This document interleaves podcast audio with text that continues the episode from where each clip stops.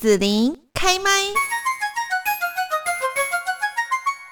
今天呢，我们在节目这边哦，就是呢要来谈到说我们台湾的能源还有用电的问题。那今天在现场这边呢，来邀请到的就是地球公民基金会环屋与能源倡议的专员邓宇佑来到节目现场哦。那在这边呢，我们就先请宇佑跟大家来问候一下。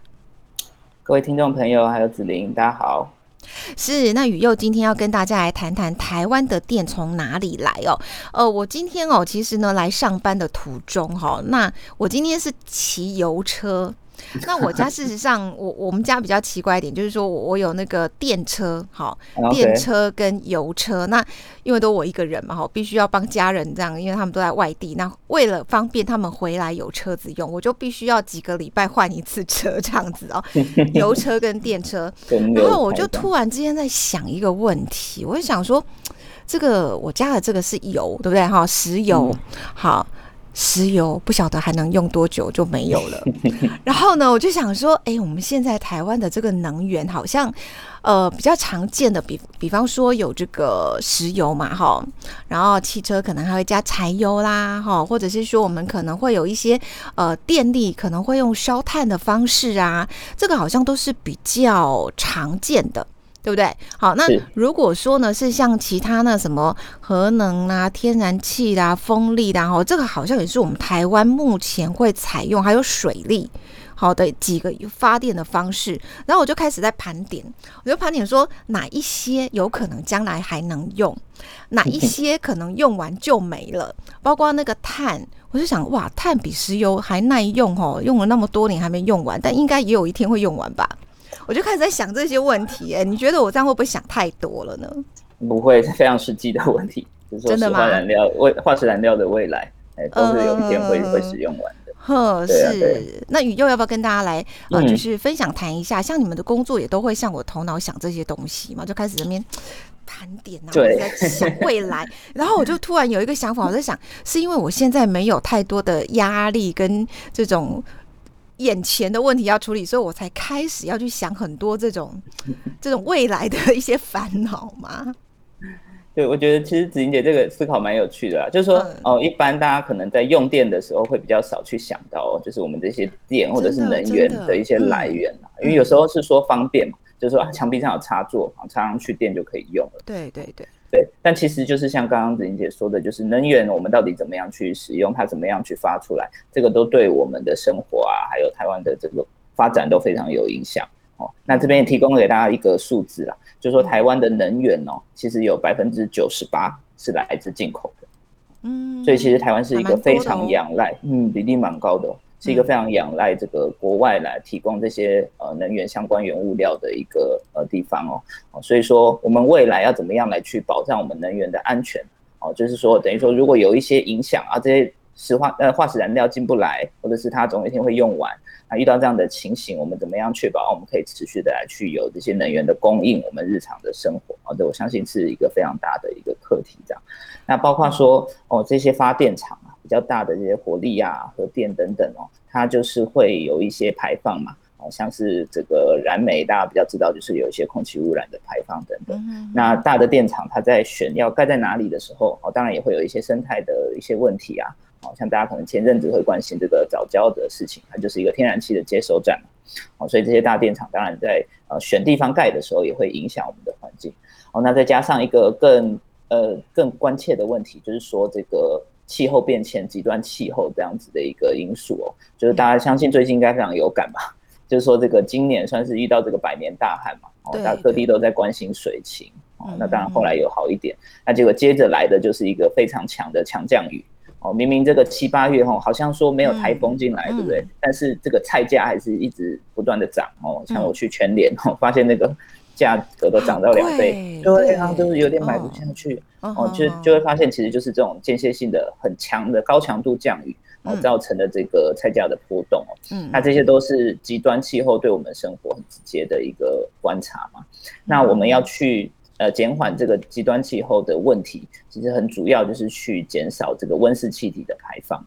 那这一方面又特别需要从能源的部分来去着手。怎么说呢？这个极端气候跟温室气体跟能源对，这这有关系哦。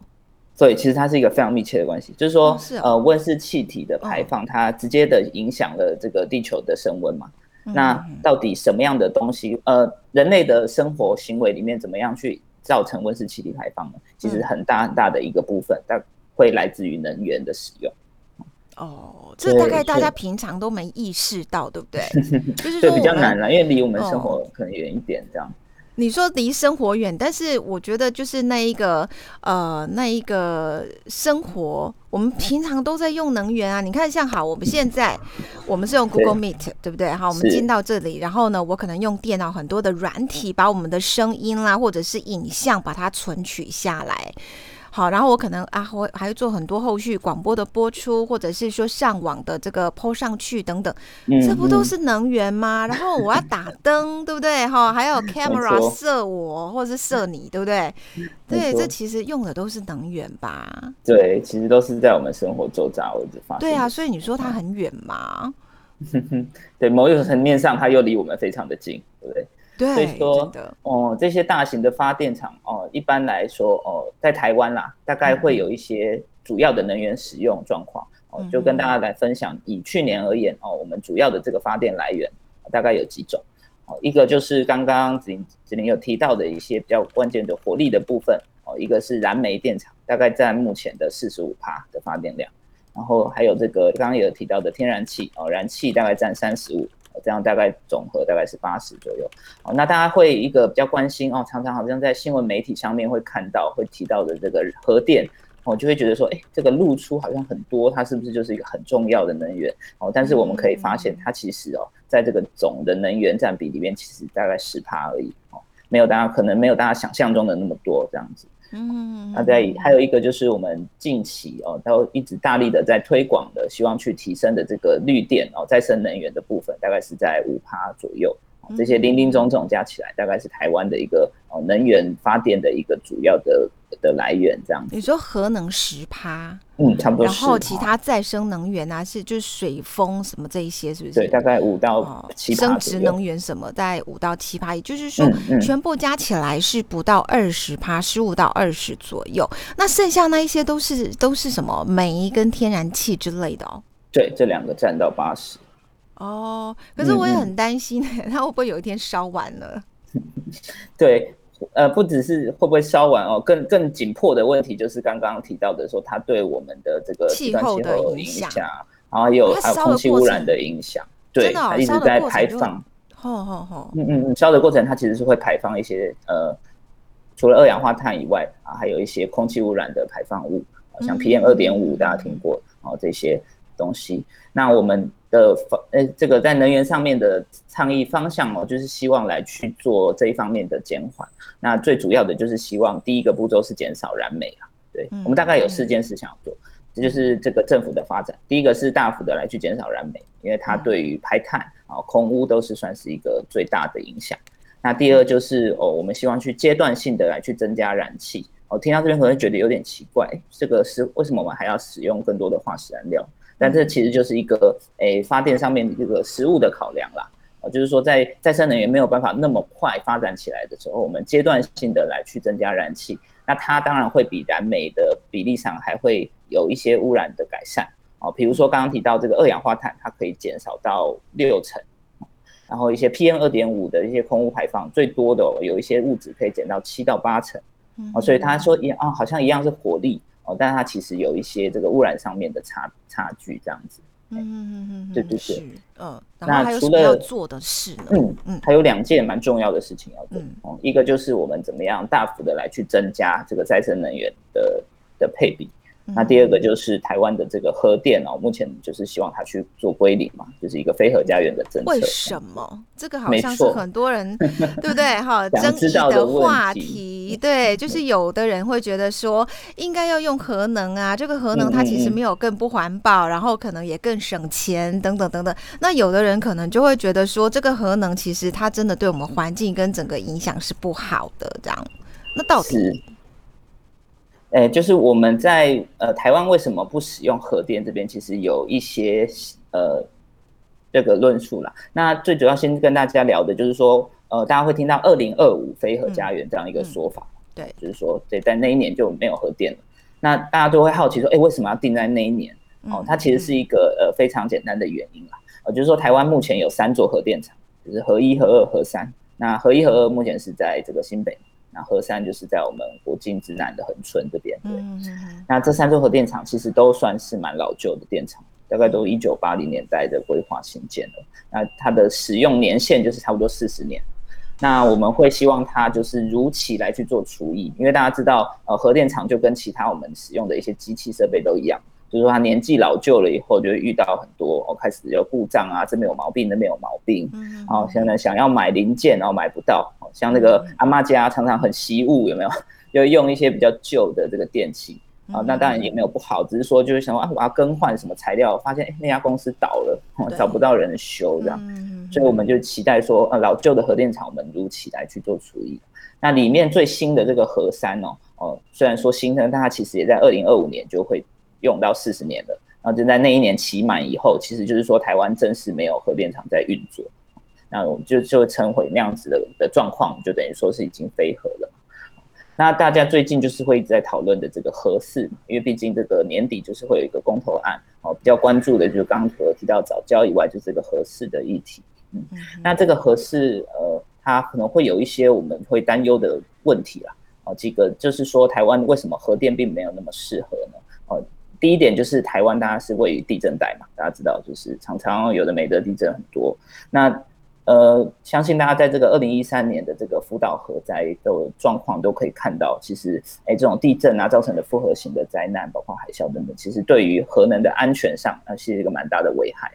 哦，所以说这个美国它的这个核能管制委员会其实有提过一个准则啦，就是说核电厂的厂址哦，它最好半径的八公里里面不要有活动断层，啊，这个是相对而言在地质条件上比较适合的一个选项。啊，可是台湾的状况是怎么样呢？我们可以发现，在核一厂、和二厂哦，它很靠近这个新北有一个叫做三角断层的活动断层，距离其实非常近哦。它离核一厂只有七公里，核二厂五公里哦，其实都都低于刚刚提到的那个呃标准嘛。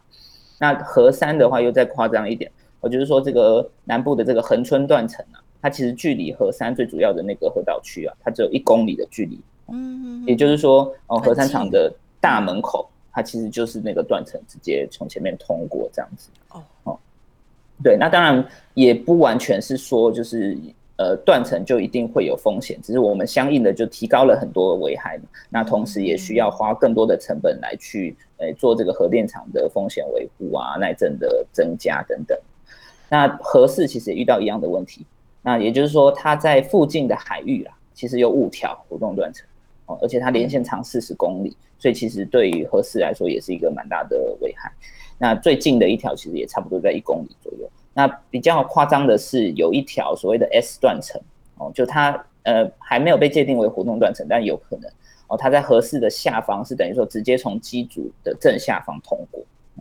嗯，所以其实这个断层的风险啊，对台湾的这个河岸还有还有蛮大的这个担忧的。哦，那在福岛核灾以后，其实也看到，就是全世界的这个耐震的设计啊，其实都有更高的要求啊。毕竟就是遇到了这样的灾害，我们都都不希望再发生。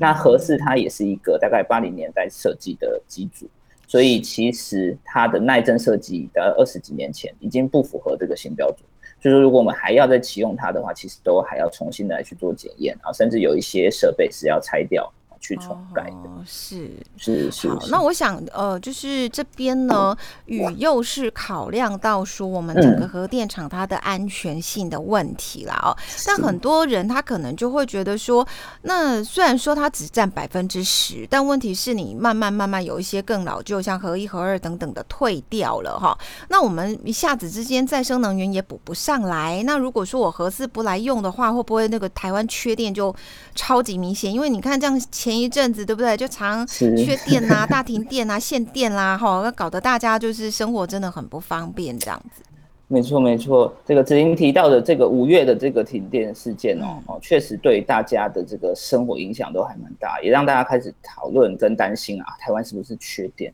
嗯，哦，不过诶，就是大概回去看一下啦，就会发现说这两场哦停电，它最主要的因素。其实大概就是一些复合式的，最主要第一个是说它这个汇流排故障，啊，它这个汇流排就是说输电的那个输配系统，就是说电会从电厂发出来，那它当然还要经过一些设备，啊，经过这个变压器啊，最后输送到这个家里使用嘛。那在这个过程里面，如果有跳电的话，它会有一些安全的检验装置啊，为了避免更进一步的损坏，所以它需要断电。哦，就是这样一连串的影响之下，造成了这个输配电的问题，最后导致了一些地区的停电。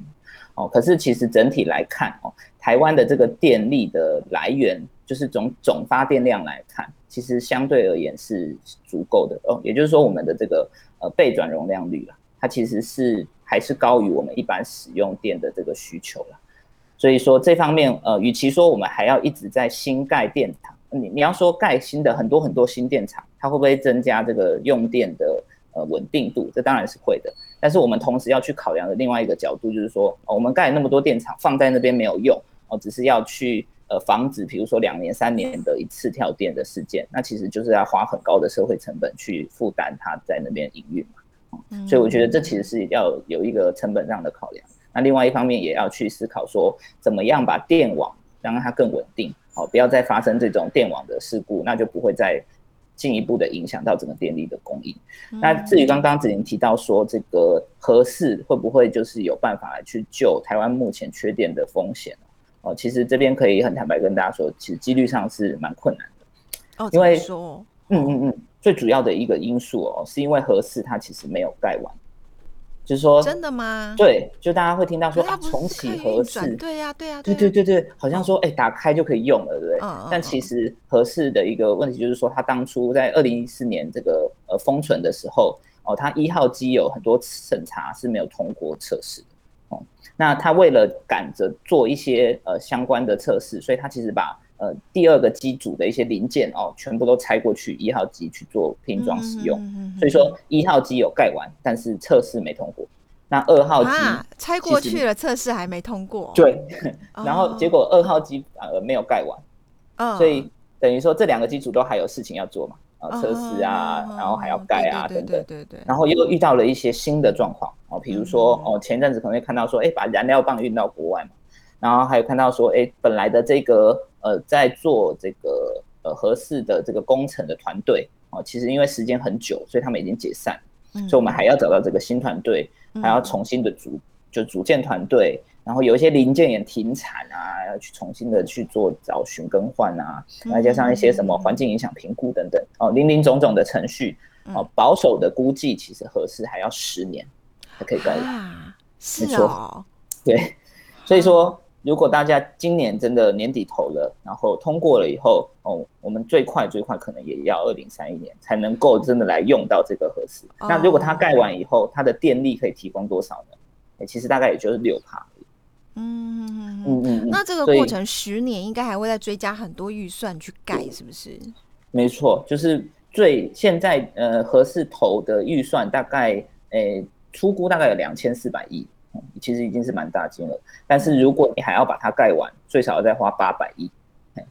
所以就会让整个预算规模来到三千六百亿。所以是一个还蛮惊人的数字，这样子。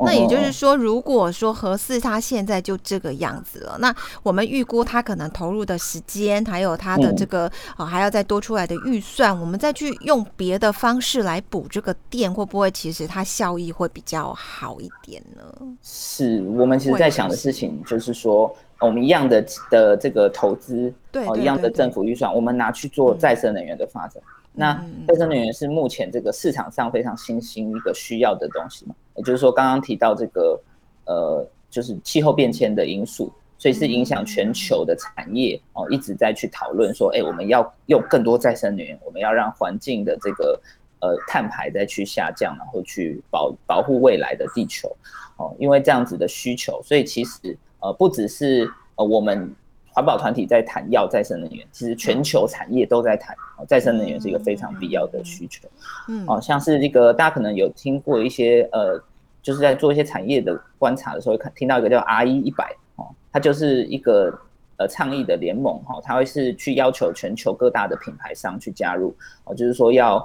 呃这个在一个时间内哈，他们自己去定哦，比如说二零三零年我要达到。我所有旗下使用的能源是百分之百的再生能源。嗯，那目前这样子的一个组织其实已经很蛮多，大家听过的品牌都有加入啊，比如说 IKEA 哦，那车车子部分 B N W 啊，啊一些 Nike 啊、Sony 这些大厂，他们都已经有宣誓，就我以后都在一个期限后，我只用再生能源。那像台湾的话，就是最大大家最关心的这个护国神山啊，台积电也在最近宣布要加入 R E 一百。哦，那也就是说。嗯，将来呃，大概这个是一个世界的趋势潮流啦，哈，就是我们不管说台湾在国际的这个地位或者是说处境是怎样，但是我们基本上我们的产业，你如果说希望能够有更高的竞争力，然后呢是跟国际的这些品牌其实站在同样的一个起跑点，这会是一个很重要的因素，就是使用再生能源。是这些品牌，它不只是我们竞争需要。他们也会去要求，就是所谓的相关的供应链厂商都要用。那台积电有在供应一些晶片给别的呃 别的厂商的话，那它当然就会被要求。嗯，所以说呃，如果我们在增加核电的话，其实它某种程度上就是不会去提供到绿电的这个需求因为核电在目前世界的呃规划里面都还没有被算入这个绿电的范畴里面。嗯，对，所以说呃，一个方面是产业面，我们其实需要投入更多的再生能源。嗯，那另外一个方向就是说，呃，核电它投入了那么多金额以后，它其实可以供给的这个整个产业的规模啊，啊，可以养活的这些人，它相对于再生能源的那个比例是呃差很多的。就是说，再生能源它的投资现在很容易可以快速的被放大，就是能够汇集更多的人，就是我投一块进去，其实是有很很好几块的这个效益出来。嗯，对，所以说，哎，我们会更期待政府把这个能源这一方面增加的预算哦，去更充分的来去发展再生能源。对，嗯，那刚刚提到这个核电，其实还有一个蛮重要的因素，也想跟大家聊一下哦，就是说，呃，除了这个安全的问题啊，还有这个核试到底实质上还要多久运转，有没有用效果这些问题以外，啊，一个很实际的事情，就是大家知道用核电都会产生的东西，就是核废料嘛。哦，是对，没错，嗯，那这个相信是呃大家都还很关心的事情啊，就是说，当然每种能源使用它都会有自己的成本嘛，像是用燃煤，然后都会有一些空污，这个我们都可以理解。但只是说核废料它现在是一个全球尺度都没有办法处理的的一个东西，就是目前全世界只有呃北欧芬兰有找到一个呃可能能够作为一个最终处置场，也就是说呃核废料。的高阶就是里面比较危险的那种，它是这个核电厂的燃料棒，嗯，就是我在做那个核反应使用的那个燃料，它最少需要数百万年才可以达到半衰期，到时候人类有没有存在都不知道，那我们就需要非常非常稳定的地质条件，还有一些减少人为干扰等等的这些需要，哦，才能找到一个地方把呃核废料储存在那边数数百万年，对不对？那目前全球来看，其实都很难找到这样的地方。那台湾哦。是一个地震带的国家，就更难的看到这样子的一个需求，这样。所以说，目前我们没有任何的这个最终处置场的场址，就是没有找到任何地方可以放这些核废料。那导致呢，这些核废料目前呃第一阶的，就是大家会常常看到这个一桶一桶的黄色的这一种桶子，它其实是一些相对放射性比较没那么强，就是一些呃使用的这个防护衣啊，或者是受到辐射。的这个建材等等哦，它会被焚化，然后放在低阶核废料桶。那这些东西它很多现在是堆放在蓝屿，大家知道。然后还有一些是在核电厂。对对。那高阶核废料就比较惨的，就是说它目前全部都还放在核电厂一个冷却池里面。哦，就说那个燃料棒它温度非常高，需要持续的一直来去做降温。它现在就放在一个很大的水池里面去做冷却。那因为后面哦，我们找不到地方把它移到。呃，新的这个储存厂去，所以变成说这个燃料池哦，它里面其实已经加密了两一两次，也就是说它燃料棒跟燃料棒之间的距离越来越近，那其实对于整个河岸来说都会比较高的风险，那也导致哦，这个今年的核二就是有停机嘛，大家知道，因为就是除役了，那它停机时间其实已经提前，它提前的原因最主要就是刚刚提到这个哦，它的这个燃料棒其实已经没有地方放了，所以我。如果再去做，没错，不得不就是我再去使用的话，就会有燃料棒是不知道移到哪里去，所以就只好提前停止。哦，所以这个是蛮需要大家来去思考的事情。就说，嗯，核一、核二、核三制造的这些核废料，我们的确需要共同面对。那台湾目前基层的民众啊，民调显示是反对自己的居住县市来放核废料，所以我们未来要怎么样找到？一个地方是适合，而且大家愿意来去接受这样子的事情，其实是社会需要的吧？真的是蛮难的，就需要大家持续的。希望核废料放在我们家旁边啊，对不对？没错，没错。那合适，如果还要继续制造这样子的核废料的话，其实我们就还可以来思考一下，我们到底还要不要继续使用这样子的一个发电方式。嗯，好，那今天呢，我们在节目这边哦，就是来邀请到台呃呃地球公民基金会的环屋与能源倡议专员邓宇佑呢，来谈到说台湾的电从哪里来，那么也跟大家呢谈到说，包括我们现在台湾用电的一个状况啦，哈，然后这个能源的来源，还有包括谈到说我们年底要进行的核四公投，对大家呃这个核能的运用呢，哈，可以有更多的一个清楚的了解啊。那今天呢，我们。我要谢谢邓宇佑哈来节目当中来跟大家分享哦这个能源最新的一些资讯了。那今天就谢谢宇佑喽，谢谢子玲，谢谢各位听众朋友。好的，拜拜，拜拜。谢谢你让紫琳用节目的方式来陪伴你，欢迎继续关注紫琳开麦。对紫琳的节目有什么想法或回馈，请留言或私讯脸书紫琳开麦，或者加入 lie 聊天室 Podcast，听起来还会不定期举办活动哦。我们下次见。